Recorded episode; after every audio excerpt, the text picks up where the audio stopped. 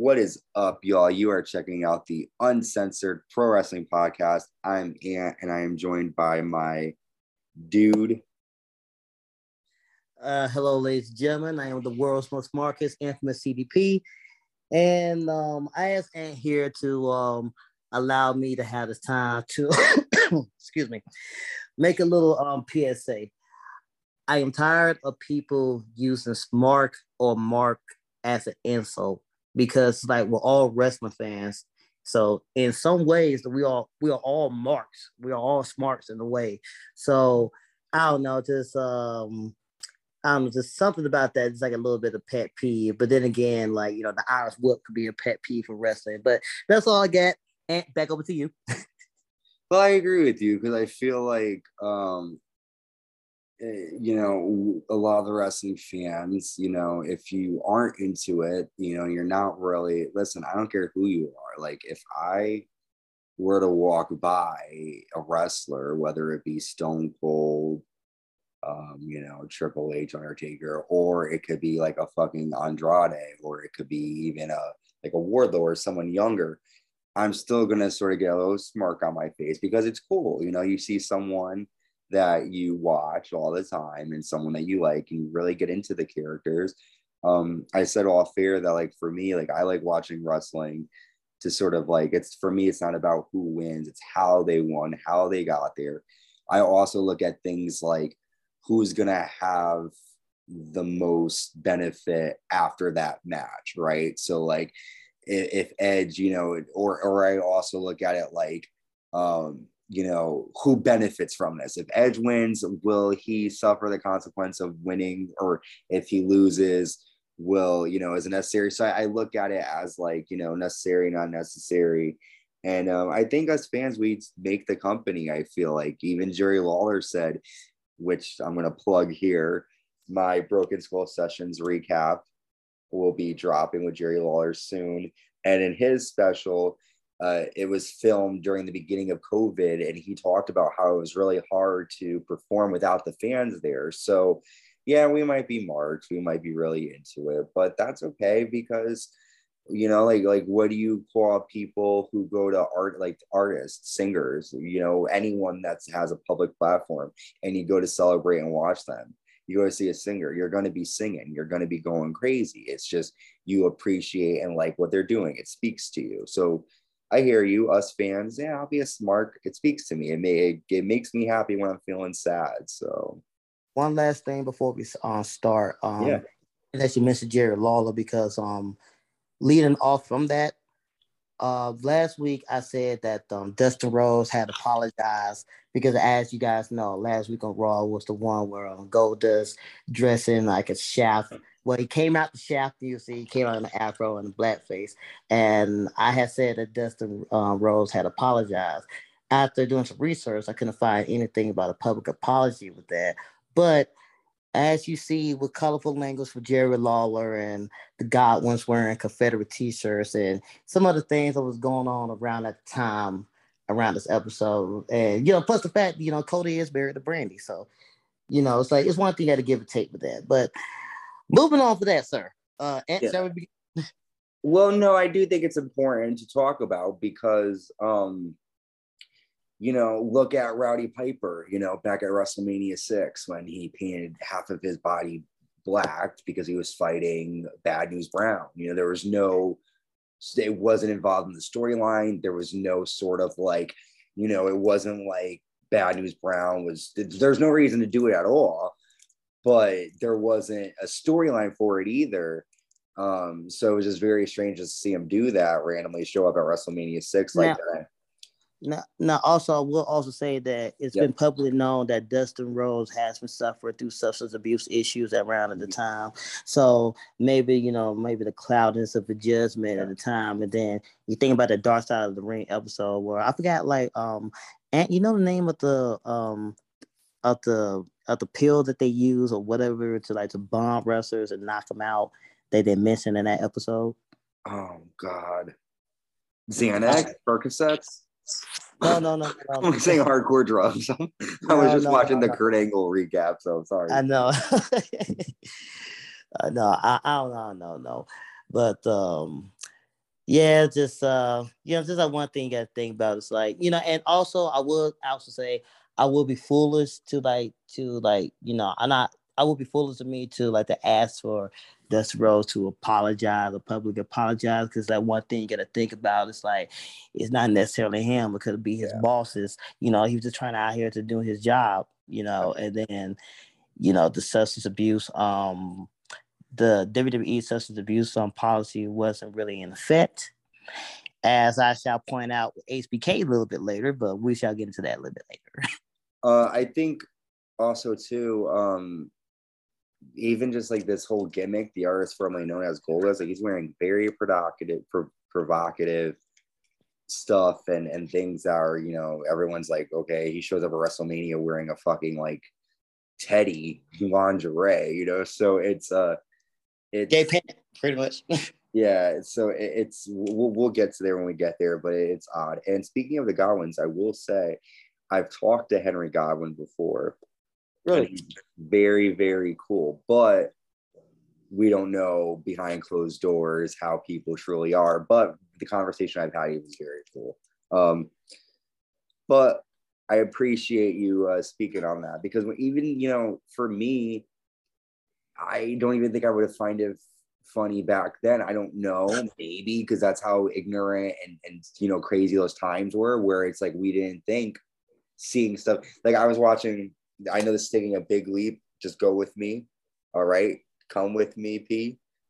All right. I was watching the Real World from 2000, right? And so they're in New Orleans and in the scene there's like only two african american people in the house one of them is biracial one of them is not one of them is just straight african american and um they're on this like they're doing this like because they were visiting um some sort of like swamp alligator tour ride type thing and the guy the um dude who was conducting the tour saw a bunch of they were some kind of like um I, I forgot the name. They were a type of a bird, but they were sort of the birds that you they weren't crows. Maybe they're cranes. I don't know, but they were they're black cranes, and they I don't know if cranes were. I don't know, dude. They were a type of bird. And the tour guide said, Yeah, those birds are black. We call them, and he said the N-word. And during the episode, the girl's trying to deal with that, and you know, and she's trying to tell her roommates, like, it's hard to hear that, obviously, because you know, he just said it like without thinking about it, without being, you know, just whatever. Um, so for 2000, for people, you know, uh, today it's still prevalent, but I can see 1990 a lot of people seeing that and just be like, oh, it's just, you know, over the top. That's just what it is. Um, I'm actually surprised. See, I didn't watch the Real World back then, honestly. um, there's only like a few reality TV shows that we'll get into, but that's another thing. But mm-hmm. um, um, I'm actually surprised MTV actually let that air. And... Yeah, they, yeah, yeah. They did a whole. Well, what's cool about the Real World is the first couple of seasons they deal with a lot of real topic like AIDS. They deal with race. They deal with, um, you know, it was more about society and humans. Whereas as it got more put on towards the years. They made it more produced and made it more about, well, who's going to fight with who? And this person's going to. Whereas in the beginning, it was just about these young people really exploring different themes that they never really dealt with before. And this one girl, she's a Mormon and she's never, this is her first encounter with an African American person. Um, so she's very ignorant to things and she's, you know, asking like, you know, why is it offensive if I say the N word and, and, you know, rappers, they, they say it and it's, so it's very interesting to see, um, you know, the way it was back then, but hello everybody. you are here for Raw is War and that's okay because we're, we're uncensored. This is what we do. Uncooked, uncorked, uncensored, you all. But yes, today we are here. Thank you, P, for and I'll be a I'll be a smart. What is your name? What, what's the what's your official um moniker gonna be? Well, I played my mon. Well, no, I believe my moniker is gonna be the world's most smartest. I did it in a Facebook group. Um, that I'm still will to this day, but um, yep, you all can call me the world's most smartest infamous CPP. I will be down to call you that infamous. and I'll call you infamous for sure. Okay. Well, um, Peach is worse. Well, pizza's worse too. P. All right. Well, I'll, we'll go back and forth. We'll have an identity crisis here. All right. Well, like I got some. Well, Ant, I got some facts about like uh, tonight's Raw. Yeah, so we'll talk about Raw. So uh, it's from January 12th, 1998. They're live in uh, Pennsylvania. They're at Penn State. Which attendance attendance is 8,628. Yikes. yeah, that's a that's yeah. Um, not really a lot. But well, honestly, when you think about like today's attendance, I mean, I mean, I don't know though. They're still making money regardless. So I guess oh, yeah. yeah. Um, but what's also noticeable with WWE is they would go to um, arenas that weren't very that didn't have a lot of people to sit in. You know, one of the WrestleMania was held in Hartford, and that arena it holds like I don't know, maybe like a thousand, uh, five hundred people. So they, um, oh. yeah. Oh, another interesting thing about tonight's Raw. This is actually the fifth anniversary of Raw. Wow. Oh yeah, because um, 1993, right? Uh, yep, and I believe like um Cole said something about that within the first match, so I kind of surprised they didn't make a big deal about that. But then again, in Vince McMahon's eyes, oh no, pal, it got to be ten or higher to go to make it be higher. We got to make a spectacular event. I love your um impression. It's like a mix of Vince McMahon and right, we and we shall and and we shall talk about impressions later. oh, we'll get there. Yes, we will. Um, all right, so we start off with DX. They're inside a limo, um, and they're they have a big announcement tonight. HBK stands up in the limo and he pulls his pants off um, in the roof. You know, the little rooftop opens up. Uh, of course, uh, of course, HBK showing his ass on TV. Vintage '90s Michaels. Yeah, sophomoric stuff from HBK, but I mean, you know, just their way of sort of being badasses and showing that they're going to do what they want. Our first match is for the WWE Tag Team titles. It's a four fatal four way. The tag team champions, the New Age Outlaws, defending against the Godwins, the Truth Commission, and the Headbangers. Not a lot of notes on this one. I have here that Billy ends up hitting um, Phineas with brass knuckles and he gets the win again, the New Age Outlaws finding a way to retain the titles. What do you think of uh, the New Age Outlaws? Do you think they're good tag team champions for the time? Well, besides about some um, future things that came out about Road Dog in the future, but that's another thing. Um, I mean, I love New Age Outlaws back in the day. You know that intro that came in, ladies and gentlemen, boys and girls, children of all ages, etc., etc. Um, and also as FYI people, um, um, we both of us will probably not be very knowledgeable about football because I, I remember back in 1998 I was probably nine years old at the time, so I didn't get into football until like late. So um, for those of you like under the YouTube comments, I'm pretty sure you will let us know about like uh, many of the football references that we might have missed or might not have missed. Um, Road Dog and Billy comes out in the Florida State T-shirt. I'm not exactly sure that was like anything to do with um the bowl at the time. Uh, let's see. Penn State went. Let's see, trying to look. Penn State went uh, nine to three, five to three in the Big Ten. I have no idea what any of that is right now. Me either. It sounds like All right, a, but, a different language. But yeah, I, yeah, I have nothing about this match. Only lasted like four minutes and ten seconds. You know, I have no notes about it. Yeah, there really wasn't much to, to go off of it. I mean, at the time, um, there wasn't you know, they're it looks like the Legion of Doom are gonna be the ones they're going after. So it's just sort of filler to kind of just put the outlaws in action. Um, so after that, we get a Legion of Doom promo. They're just, you know, just showing, you know, all their talent and what happens to them. We then see Stone Cold Steve Austin showing up in a truck backstage, and I'm oh. excited. Oh, um, oh, like there's also one of the note, I mean, um, making notes about this match. Yeah, um, it should be noted that like the WWF at the time, they didn't start experiencing with like multi-man matches as far as like triple threats and fatal four ways until the previous year in 1997. Um, because um, I don't know if you guys will watch Rest of Bios on YouTube. You should check them out. You know they're really good. Um, they did like a um, yeah, and I'm pretty sure you probably did one yourself of like the WWF in your house Ground Zero pay per view the first time HBK and Shawn Michaels met. Um, And then during that match, it was Farouk versus Savio Vega versus Crush of DOA. And then the triple threat match was, for lack of better word, shit. um, like uh, the guys that look like they didn't have no idea what they were doing. Um, I need to watch the show myself to figure out, like, you know, get my own personal perspective in real lifetime and see how it is. So uh, when you look at this like four way dance, you could tell that the WWF or the performers at the time they were still experimenting before they actually perfected the art. It's definitely not no WrestleMania 20 or 30 about all. No, no, it was a uh um yes uh interesting feel for you like you said they, they were just sort of the year before actually doing the matches and that ground zero match, I, I, do, I agree. I have to go back and look at it because I remember when I was a kid, I would watch that pay per view a lot. And I, I don't really remember focusing much on that match. So maybe I should go back and check it out. But yeah, they're experimenting, trying new things. That's all right. We all still experiment, sometimes hard drugs, sometimes, you know. um, anyways, in the back, we see Stone Cold and he nails a stunner on the Godwins, which uh was a great way to say fuck you guys. I mean, I you know.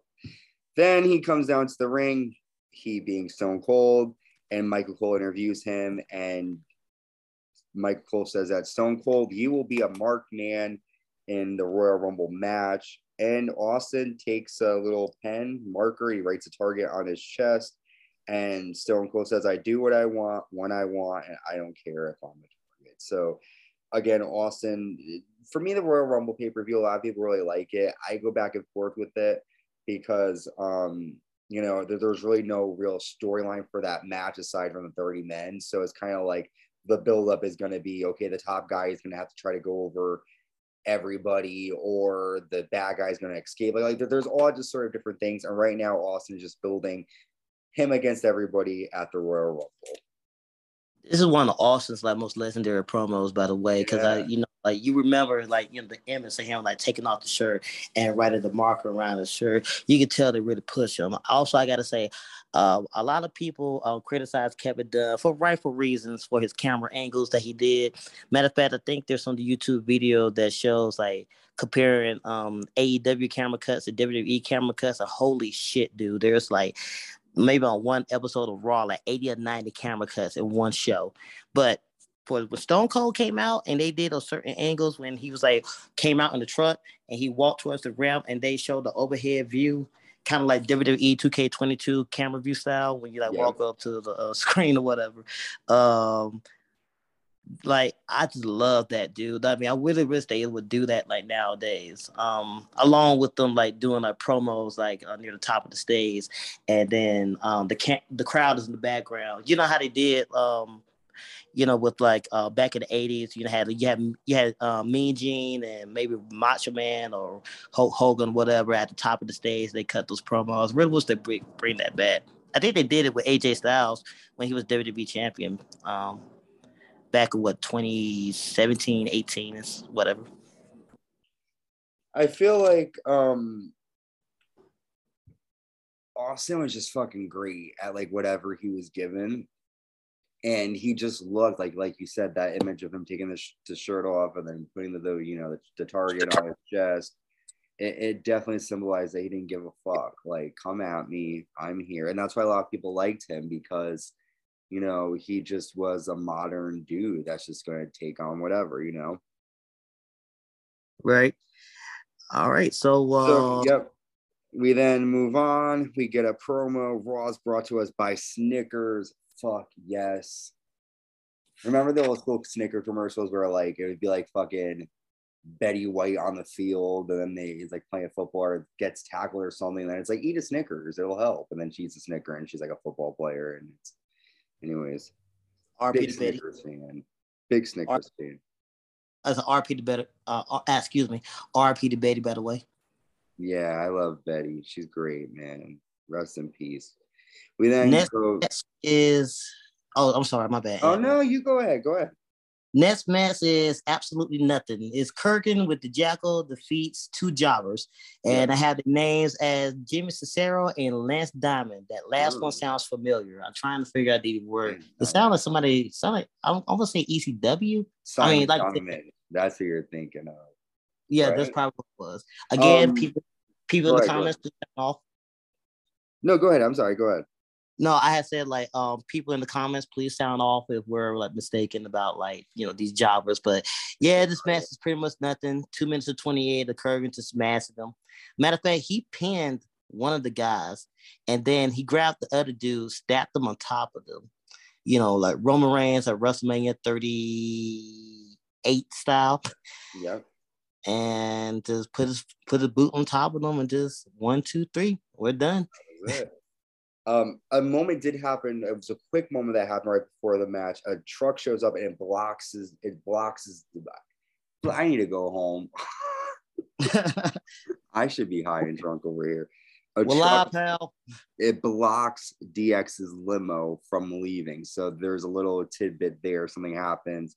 Yes, that match with Kurrgan, obviously, you know, he was going to dominate. Nothing really happened with him afterwards. After like a couple of months, he did a couple of things. Then he joined the oddities.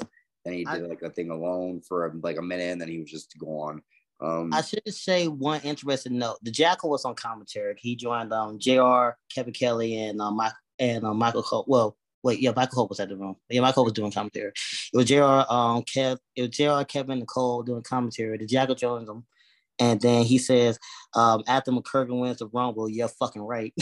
um, Jack says that he'll have them like working at the Indies for fifty dollars, which is funny because Don Callis actually wound up working for like many of the big independent companies like Ring of Honor, New Japan, and I guess you could call AEW indie or like the biggest indie or whatever, or the second biggest company in the world. Please, people don't get mad at me. Oh, but but you know, I kind of I kind of find the irony in that. That's all.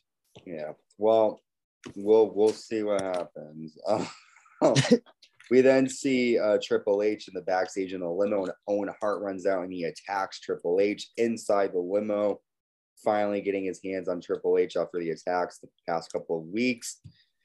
Uh, great, I love seeing Owen Hart. Great wrestler, great guy. Um, My thing is, how come like um, well um, I guess in hindsight, you know, it wouldn't be a smart idea to try to like to jump Triple H, and then Chyna and HBK was right there. and then yeah. see, it didn't want it to be like a smart beneficial decision for Owen. And as y'all will see around this episode, my pet peeve is I kind of hate how like um weak they kind of put Owen. I mean, I guess he kind of gets some payback, which I'll which I'll cover that later. Yeah, but yeah. yeah.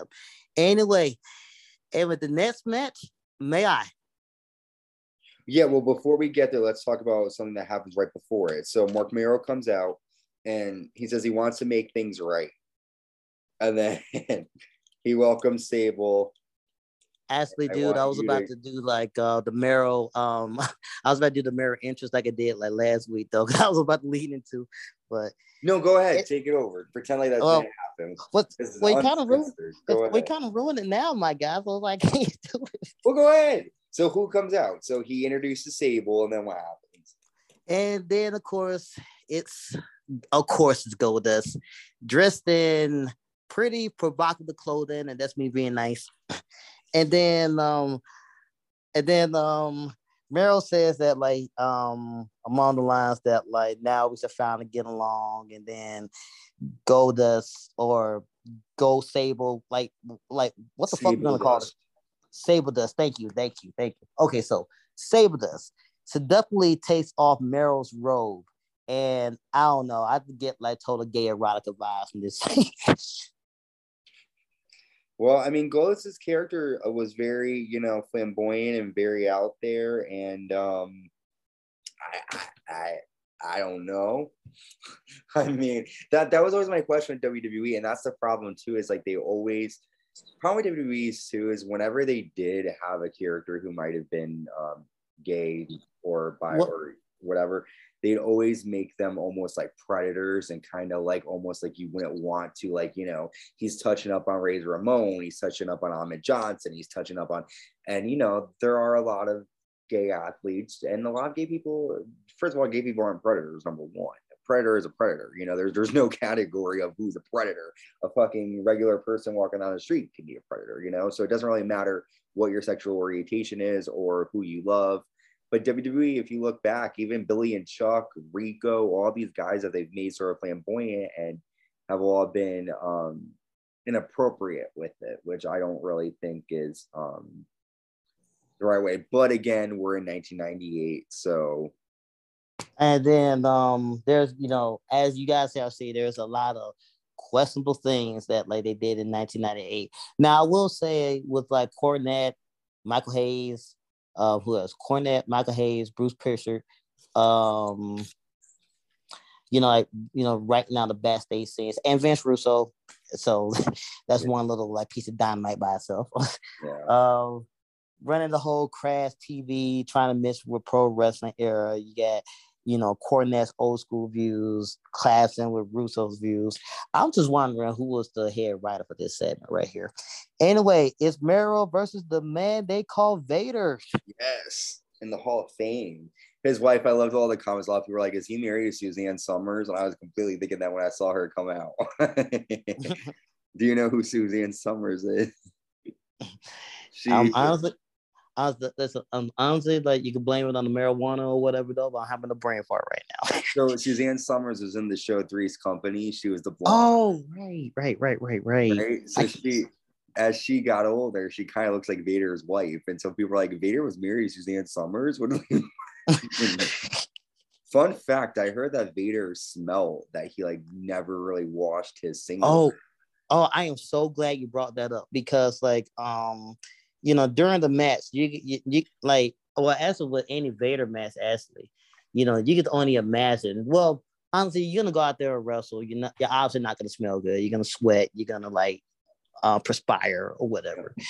But then, but then the fact you had to wrestle Vader, and then imagine being hit with a Vader bomb, and then he don't wash or do anything like that. I wonder that's why one one main reason why Vince never really pushed him to get like the world title or have a dominate like he did in other um promotions. Yeah, I don't know because he was dominant. Um, but it's where he used as like a joke, except for February. In February, he takes on Kane. We'll get there. But so this match, the match starts. The real Sable comes down to the ring, and, and the crowd pops yeah, of course. They freaking loved her. She ends up kicking Gold Sable Dust, and then Mero tells Sable to leave. Vader clotheslines Marc Mero outside and tosses him into the ring steps. Vader nails a Vader bomb, but then the artist for the artist formerly known as Goldust ends up nailing Vader with a coconut that he took out of his bra. Um, and he breaks it over Vader's head, and Vader gets the win by disqualification. These two will be taking on each other at the Royal Rumble. Goldust having the advantage. Um, and yeah, that was just sort of a way to sort of set up more to the rivalry for Royal Rumble. And notice they didn't bring up like when they was talking about how Goldust came out in provocative costumes. Notice they didn't like um bring up the one he put out last week. I'm just saying. Yeah, they did. They talked about like all the other ones. You're right. I, I did notice that. I'm like, hmm, they probably realized back then they were fucking pieces of shits for doing that. Um, exactly. And also another thing, out of all the ridiculous matter of fact, we should make a list. We should totally like what culture this shit. We should like um make a list of all the most ridiculous uh wrestling weapons that you ever seen. And I gotta say, a coconut gets to be uh, up there. Yeah, they, they like to use coconuts to, to, to nail opponents. Uh, it, it's very strange. Well, well, to be fair, well, to be fair, I guess like that's not really anything new. I mean, Roddy Piper did hit Jimmy Snuka yep. with a coconut in the Piper's pit. So yep, and Sean O'Haire did to Rikishi. Um, so we then come back to Raw and we see that Stone Cold has attacked Vader backstage. Again, Vader will also be competing in the Royal Rumble match. So Austin trying to take out people before they can take him out.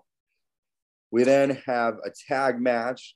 We wait have, before that what's, what's, what's, wait, there's little, there's little, there's little piece of thing that happened before. Um, yeah, go ahead. Yeah, go, go ahead. Anytime you want to Man, these we man, this California we got my words learned. anyway, uh, uh, two things that happened before this match. Um, DX come out, they looking battered, you know, HBK looking shirtless, whatever, like there. There's no Owen. Also, they then do a slam of the week where they go back when Lawrence Taylor confronts um, Bam Bam Bigelow at the when was WrestleMania? Like when was that? 1995, six? Am I close? Oh wait, I thought that that happens after this match. No, that happened before that match, sir. Oh damn! What the hell am I on? I think I'm on the weed. but yeah, like um, and then like the also the commentators are also announced when the last time a major athlete got involved with the WWL, so you can tell they really hyping this up. And then they also like hype up about will Mike Tyson will actually show up at the Royal Rumble. But then again, I kind of hate to try to play off like, well, at the end, as we shall see next week, it worked out for him. But I kind of hate how they like kind of play it out how like Mike Tyson is gonna wrestle, you know? Yeah. But, yeah, I I gotta freaking figure this out because I'm like I'm super out of it. anyway, wait, wait, let me get my fucking papers together. Okay, I think I might be out of order. I don't know what's happening. I don't know. Just I think you're gonna have to take me on this journey with you.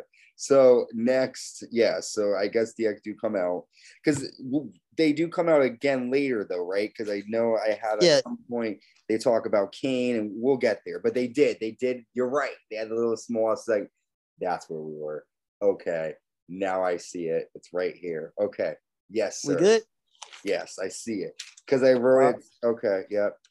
All right. Uh, Here we go. I mean, like I can take the lead. You want me to? listen, whatever it takes. So we will. We will. We'll get there. When it comes, listen. I'm gonna let you know beforehand. When it comes to WrestleMania, um, and we'll get there. You're gonna have to take the lead on the main event and the match prior, and we'll talk why off camera. Well, off, not camera, off air. Um, but anyways, We'll get there. So next we have the Nation of Domination, the Intercontinental Champion, The Rock and D'Lo Brown with Kama Mustafa taking on the world's most strongest man, Mark Henry, and the world's most dangerous man, Ken Shamrock. And I noticed The Rock didn't come out with the Intercontinental belt either. No, he didn't have it. He sort of just walked, which is weird. It's like they would do that sometimes where they wouldn't walk out with the titles, and you're like, "Aren't you the champion, sir?" Um, So Rock tells Mark Henry he's going to rip Mark Henry's shirt off his fat ass. And he tells Ken Shamrock if he has any guts to fight him right now. The match happens, and during the match, Henry actually attacks Ken Shamrock from behind and lands a big splash. Rock pulls off uh, Mark Henry's shirt and reveals a Nation of Domination shirt underneath. So Mark is officially joining the Nation of Domination. Backstage, Farouk looks upset about Mark Henry being in the Nation and The Rock says, It's all for you, Farouk. So let's talk here. What do you think about Mark joining? And obviously, things are not looking good for The Rock and Farouk with the Nation of Domination.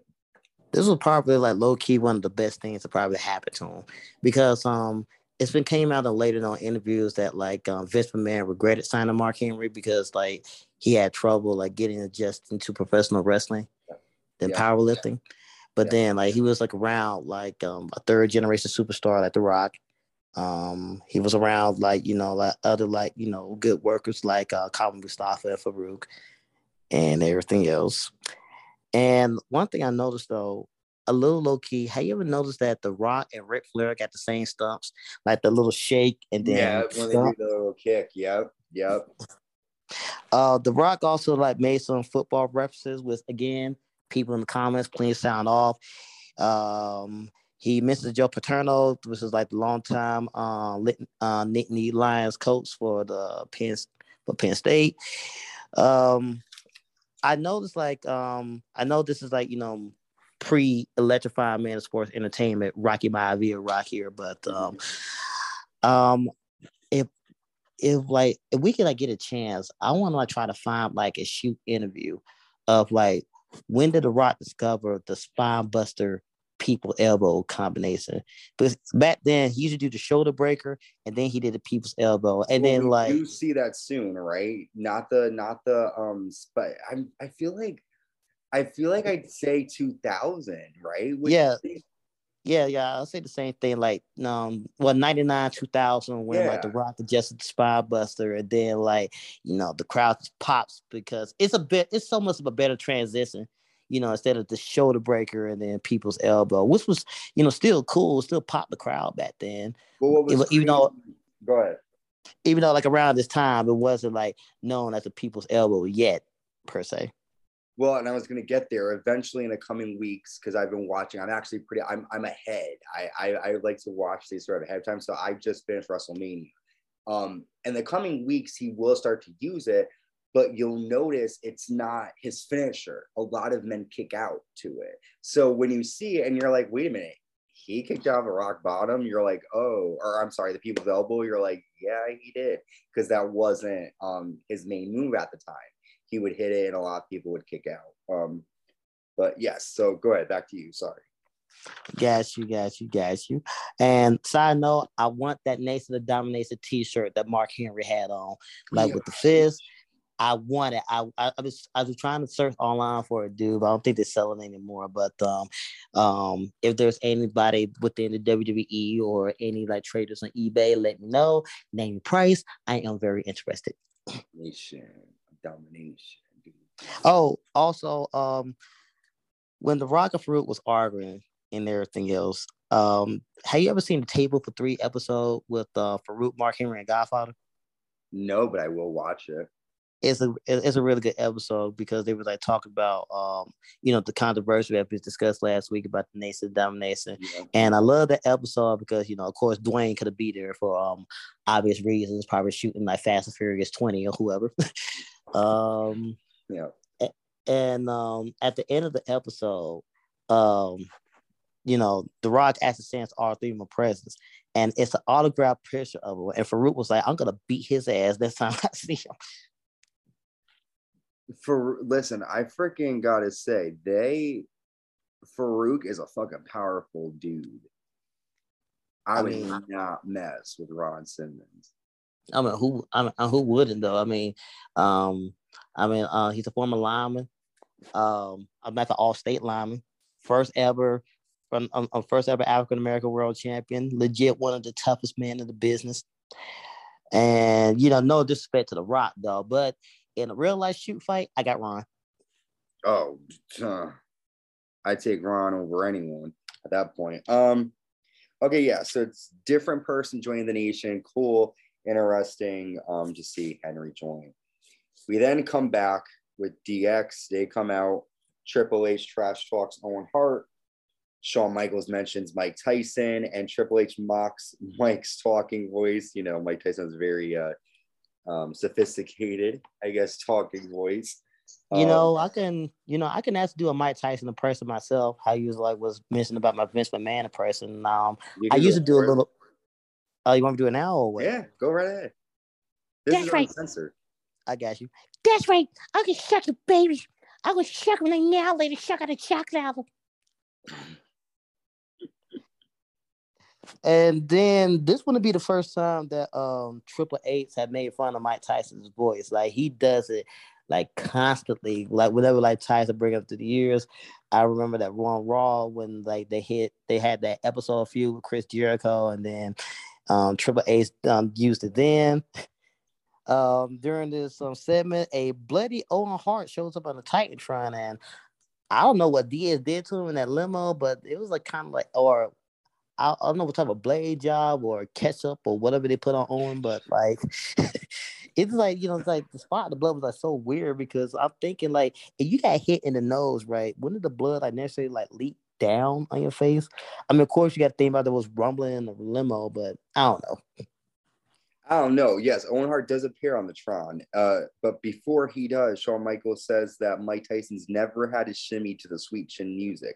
But if Mike Tyson sticks his nose in my business at the Royal Rumble at WrestleMania, I'm gonna dance all over your face. And then he, Shawn Michaels addresses Kane, and then that's when Owen Hart comes on Titantron, like you said. He's bleeding on the nose, and Owen says, "I'm gonna make your life hell." It's uh, not even the nose. It's like like the blood spot, like the blood spot they had him in. It was like on his right side of his face, and like I said, you. Oh, I thought somebody, it was on his nose. No, no, sir. Like, sir. You look back, right? On like the blood spot is like, I guess you can see it leaking for his nose, and you could guess you can account for them rumbling in the and uh, in the limo or whatever. But it's like I thought that was just a weird spot, you know, just like AJ Styles. Yeah, yeah, yeah, yeah. I guess like that was like just totally like um random video game generated blood. yeah, yeah. Well, I listen. I yeah, they were very odd. You said the catch up. I love that. Um, so Triple H calls him out to the ring, meaning Owen Hart. Owen Hart comes down with a crutch and he says he'll break Triple H's other leg. Um, but the referee separates uh, everyone from the ring and you get sort of like a separation. And that is the end of Raw's War. We're going to go into the war zone. Do you have any comments to make before we take our quick break? Uh, no, sir. I yeah, I mean, no, I mean, that's it. Yeah. I said it's not a very eventful episode, even though it's a week before the Rumble. But you know, I have nothing else to add on that. I was just the thing for me, and then we're we're gonna get to the war zone with Owen Hart. Was I was so excited, like watching it back. I didn't realize how um like important he was um during this time because I thought after Bret left, it was kind of like whatever. But he sort of his angle with DX was a serious thing. Bret just left. He was the only own, you know, the only Hart family member remaining. Um, and it was a bigger deal. But then I feel like by the time he got to Mania, it's sort of like ran, ran out of steam. But we'll get there. Um, we're going to take a quick break. When we come back, you're going to come on to the War Zone. We have DOA taking on the Rock and Roll Express, Mankind going on one on one against the artist formerly known as Goldust. And we have a situation with a lot of the wrestlers in the Royal Rumble match. Stay tuned. Welcome back. We are now in the war zone. But before we get into the war zone, I want to thank you all for checking us out. Definitely use anchor.fm. It is the greatest tool to create and distribute your podcast for free. So definitely use anchor.fm. You can go online and search it on your, you know, whatever website you use, Google Chrome, whatever your search engine is, or you could download it on the mobile app, anchor.fm. Definitely check that out. Thank you for listening to us wherever you're listening to us on, and we are available wherever podcasts are streaming, including Spotify, Anchor, Google Podcasts, Amazon Music, and Apple Podcasts. Definitely check us out and give us a five star rating because you like us. You really, really like us. And then um, check us out on YouTube. Just search the Uncensored Pro Wrestling Podcast. Make sure you subscribe, like, and hit that notification bell. When you do that, anytime new content is created, a new video drops, anything, you will have a little ding, a little message will go off on your phone, and you could just click on the little link and go to our video. So easy, just do that. And as my man P said earlier, leave comments. Let us know your thoughts about this episode of Raw, the Attitude or anything you have to say, let us know. You ready, my man, to jump into Warzone? I am. Um, there's one thing I want to bring up. Yes. Yeah, like um yeah, missing yeah, missed about how excited that you was about seeing um Owen Hart and then you know, they could have like kept the whole thing going with Owen Hart. Yeah. But at the same time, it's like, you know, you still got Stone Cold Steve Austin at the time. So, mm. so like from the Booker standpoint, it's like, okay, Owen needs his just due. If you're gonna like, you know, do that to his brother, one of the greatest performers and greatest like champions representing your company, um, then you got to give Owen a bone. But as you guys shall see, we shall definitely cover all of that later. Yeah. Well, I feel like for me, um, and we'll cover as we go. This has already been out, so there might be. Well, we'll talk about when we get there. I just feel like, for me, in my opinion, Owen could have gotten some wins, and we'll get there. We'll get there. Um, so we're in the war zone. We have the Disciples of Apocalypse taking on the Rock and Roll Express, who are representing the NWA with James E. Cornette by their side the national um, Go ahead. I got to point out that Tony Kimmel called us a tag team distraction. Oh, a tag team attraction. Love yeah, it. it's not a tag team match, ladies and gentlemen. It's a tag team attraction. Yeah, for fall with to see it.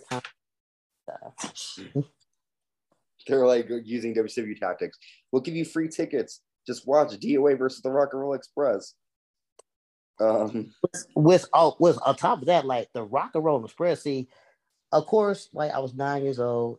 You know, I didn't know anything about the Rock and Roll Express. Had to go back and watch their work. But even like back then in this match, Ricky Morton was 42, and they Ricky Morton and um Robert um I forgot the other dude's name. Um Rob uh, uh Ricky Morton and Robert Gibson. Yeah, that was Ricky Morton and Robert Gibson. Sorry, sorry for all you know older smarts. Please don't please don't chew me out in the comments. I had a little brain fart. um, yeah, but like uh Robert Gibson and Ricky Morton, even in this match, once you once we get into it though, they move great. Yeah, yeah, they they did. They were really, really good, very fast. The only thing is I can't stop looking at the guy with the um like the eye problem. oh yeah, yeah, yeah. but we'll get there. So eight ball nails, a really cool spinning side slam. Like you said, rock and roll express with fast paced action, a double clothesline. Cornette ends up hitting eight ball with a tennis racket, and the ref catches him, um, hitting Skull with it, causing disqualification. Win for DOA after the match. Eight ball attacks Jim James Cornette, but Rock and Roll Express attacked DOA with a tennis racket. So NWA like have been like hitting and running. They've been friggin' taking advantage of the WWE guys. What do you think? I don't. Well, I guess like you know, Joe Cornette needed to get his comeuppance, so I guess they that's the reason why they put this to happen or whatever. But then they turn around, they get their heat back. So I can't help but think was that like Cornette like trying to argue in the background once they told him that um he had to um get caught or whatever. I'm not sure. Yeah. They've been in the, the they've been very uh, unstoppable. Also, I should notate that Ricky Morton was 42. I don't know if I said that earlier. I'm not sure. No, you mentioned that. I think that that they were older. They they do. They're kicking ass, man. Like the Rock and Roll Express. For me, I was always a WWE guy, so I didn't really know. The first time I were like um introduced to them was the 1998. Because when I was little, I would get the DVDs and the VHSs, and I would watch whatever you know I got, and I would see them, and I was like, oh, these are the guys that were you know, at Unforgiven, taking on the new Midnight Express. Like, and then I, you know, would see there's some of their old stuff, but I'm still relatively new to the Rock and Roll Express. So, but I can understand, like the Rockers before the Rockers were a thing. Oh, uh, and I, and I should notice that they still are doing like um, wrestling as recent as yeah. 2020 because they've been taking bumps in AEW, man. And then Ricky Morton did a fucking Canadian destroyer, and he was 42. And that dude had to been like yeah. 60 in the 60s by this time. And the fact that they're still going to this day is like amazing. They're kicking ass, totally kicking ass. Um, Shall I lead? ass, go ahead. Go ahead. What was that? I said, shall I lead? Oh, if you want to, yeah, if you want to, you could talk about the the uh, promo. I guess you. So we now cut the Beaver Stadium where Captain Jack cuts a promo. He missed and they missed Terry Funk. And he, they missed about all the wars that he did um, during all the other promotions that they wrestled, such as NWA. And I think they even did some ECW footage, if I'm not mistaken. No, I don't think like Funk and no, I think no, I think um, Funk and Foley fought the ECW athlete, so I might be mistaken. So anyway, um, Captain Jack even mentioned the fact why would um, a legend like Terry Funk would dress up in pantyhose and call himself Chainsaw Charlie, but that's another man's business. So I guess that shut me up about my question last week. and then, ironically, the next match is Mankind versus, uh, and we're gonna call this Gold Dude. Um, yeah, I guess we could call him Gold Dude. He looks really stupid. The match lasts 14 seconds. yeah, for real. And before, what happened? Before Austin comes out to a major pump, stuns mankind and stuns the shit out of Dusty Rhodes. He stuns it so hard and he he literally his wig his wig fell off when he came out dressed up as Dude Love or whatever. And everybody and then like you know, like mankind took an excellent bump for the stunner too. I got to mention, but then, um, but then that then that stunner that he did on Dustin Rhodes, beautiful, amazing. Mwah. It was a come up is for last week. I guess. some kind of way. Uh, yeah, I, I, again, interesting to see Goldust continuing dressing up as different characters. Um, yeah, yeah, interesting. So, for so for the next segment was they've been hyping it all night, and and I gotta tell you, I actually timed this. And another thing that I time, um, remember back in the day they did the Warzone intro in the um, second half of the hour. Yes. Yeah. Uh, the Warzone intro is like forty seconds. Yeah. And seeing how the average attitude era match might have last no more longer than three to five minutes you gotta wonder that like you know the probably reason why they cut it so that way they could make matches even shorter so that way they could have more 17 match run-ins 17 second match run-ins whatever yeah it's like they, they focused more on the talking and then the matches were like 15 seconds and then okay leading on for that this announcement that they um that they've been hyping it all night about Mike Tyson. Vince McMahon shows up to the Titantron. The crowd boos the shit out of him. Um, King mentions King uh, mentioned that somehow saying that they love him up here at Penn State. Uh, Vince mentioned that Tyson is going to be on Raw on um, the uh, the Raw after the Rumble, and we all know what happens from there. The segment was 40, 44 seconds. Yeah, um, I guess interesting to see. Um, interesting, you know, to see Mike Tyson, you know, going to be involved in WrestleMania uh, or I'm sorry, that he will be on with us with Raw next week. Sorry, I'm getting ahead of myself. I saw WrestleMania and I was like, Ooh. Um, yeah, I, you know, again, I didn't see this live, but I did see it, you know, when I was in like 2000. So I was privy to, you know, I knew who Mike Tyson was, I knew about all this, but uh, interesting to see the hype behind it, to see how big Tyson was. True. Anyway, Sunny comes out, and Ant, you want to lead us to our main event of the night? Well, there's a couple of matches before. Oh, this is our main event. Oh my god, great. yep, exactly. This is our main event of the night, sir. This is our main event. Well, Sunny comes out in her cheerleader outfit, which for me was main event. Um, but we have the light heavyweight champion Taka Michinoku and Scott Taylor taking on Los Boricuas. And uh, Boricuas get the win after a suplex after the match, Owen Hart comes out and he attacks the Los Boricuas members with his crutch, getting payback for their attack on him last week. Not a lot of action here, not a lot of stuff going on, but it is interesting to see Owen come back, get his revenge, say, Don't fuck with me, y'all, because I'm coming for Triple H. What do you think of that? Well, you gotta wonder are they just like protecting Triple H because he might be legitimately injured to even to tape bumps or anything like that yep. or trying to save it for WrestleMania 14 or the Rumble or whatever. Yeah, like as matter they got a match at the Rumble, don't they? Those Boricuas. Uh no, Owen's just in the they're just in the Royal Rumble match, Triple H. Okay, okay. Yeah. Okay, so they okay, they might have been wrestling Triple H for WrestleMania. Okay, that's fair. Yep, yep. But but at the same time, I don't know, like I guess I needed like to watch the future episodes to um to like to see like how to build they're gonna do um up to it. Let's see. So I should also notate that Lawler tried to get some cheap heat by um you know, oh well actually uh before the match though, Lawler um says that he might get into it with Tyson. JR, you know, calls him out on his bullshit. Yeah. Uh during the match, um King makes some racist deportation jokes. I mean, I get it because of the storyline and what era that we're in, but um King saying that he got two words for Taka green card and one word deported. And I don't know, just very uncomfortable to like listen to back in the day. Yeah, um, it's you know, it, it's some ways people say it's funny, other people, you know, don't. It's it's I I don't know. I don't know, man. It's definitely a sign of the times. Well, speaking of that, DX come back out to the ring, and Shawn Michaels says that Kane and Paul Bearer have split ways, um, and DX would stand here with open arms like a family Kane never um, had, and they would accept Kane. And he then says, "I would like to welcome our newest member of DX, Kane." Well, the Undertaker comes out, and Undertaker tells Shawn Michaels, "You need to keep my family out of this. If I were you, I'd be worried about the Royal Rumble." Triple H then hits Undertaker with his crutch, and Shawn Michaels nails the sweet chin music. He then hits Undertaker with a crutch as well, but then Kane comes down.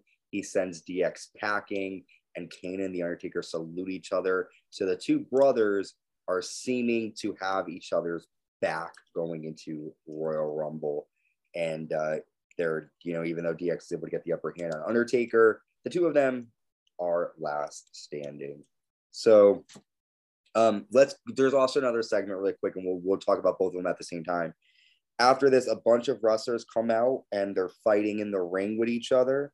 Um, and then Stone Cold comes out, and the Nation of Domination and Savio Vega attack Stone Cold on the stage and leave him. And you're left thinking to yourself, okay, is this too much for Austin to handle? 29 other guys trying to go after him. He's the one they're targeting. Let me throw it to you. What are your thoughts on the segment with DX and uh, Los Boricuas, or I'm sorry, sorry, with Vega and Nation of Domination leaving uh, Austin Lane? on Very one segment, on one segment, you got to think that this is really our main event segment, but then on the other, this has become one of the most legendary attitude era moments of all time. Yeah. Yeah. yeah. Because we all remember that the whole salute and then the explosion and then the crowd pops and the crowd ate it all up. So I guess like you know the people like it. Who am I to complain about it? So yeah. as far as so as far as the fallen segment is of course the usual uh Royal Rumble spot. We got to visualize. You know, you can see all the wrestlers in the ring at the same time, which they have been doing now for the last 30 something years. yeah. yeah. Like somehow, somewhere, we had to get the visual. Um, we had to get the visual of a bunch of guys hugging on each other in the corner. Yeah, it's um. I I, I guess we'll see. You know, Royal Rumble was going to take place that Sunday. So it was a, you know, what did you think of it for a lead up to Royal Rumble? Though? Did you think that, like, you know, if you were watching it live, you would have wanted to buy it? Or did you think that this was a role that was kind of like, eh, a little lackluster? Hmm. Well, just in case for anybody listening, if you guys don't know, I didn't I didn't watch I didn't start watching Raw heavily until that episode where Mankind won the WWE title. So looking back at it, and even though, even even like um before I started watching Raw heavily, you heard of Stone Cold Steve Austin. He was literally the hottest thing in 1998. So, hmm, I say it's a mixed bag for me. It's yeah. like a lot of wrestling, but then at the same time, as a lead up to the Royal Rumble, there there is not too much. There's not too much you can complain about per se. Yeah. And let's quickly go over some of the matches that will be taking place at Royal Rumble. That will be our next recap video. Royal Rumble 98 will be taking place in, if I'm correct, San Jose, California. You're going to see 30 man over the top rope Royal Rumble match. The winner goes to WrestleMania 14. You have Vader taking on the artist formerly known as Goldust the WWE Tag Team Champions, the New Age Outlaws, defending against the Legion of Doom, who are coming to take those titles. The, the WWE... Rock taking on Ken Shamrock in the Intercontinental Championship. Yes, sir. Of course. Yep, that was a that, that was the match. And uh, the main, well, not the main event, but the WWE title on the line, the WWE champion, the Heartbreak Kid, Shawn Michaels, defending against The Undertaker in a casket match dude, this Royal Rumble was legendary. It's pretty much bringing up the fires from the depths of hell. Uh, and you'll see what we mean next week. P, do you have any last words? What was your favorite moment of the night? The stunner, easy. The stunner, yeah, it's fucking awesome. it's awesome. It's just fucking phenomenal, man. He can do no wrong. For me, my favorite moment of the night, uh, uh, I like seeing Owen Hart take out Savio Vega, um, or I'm sorry, the Los Boricuas because he got his come up bits. And I'm just tired of seeing Triple H fuck with Owen Hart. It's time for Owen Hart to get his revenge. Be a Triple H tonight. I'm excited. So um, stay safe. Uh, I'm trying to wrap it up. As I lose my words here, I think I'm on that song. I I got you. Well, let me like do my first like close out for this podcast. Yes. Uh, thank you everybody for joining us. We appreciate for the views. Check out for all the links for to hear audio listen to the podcast. Stay safe. We shall see you next time. Peace. Yes, sir. Peace. Bye.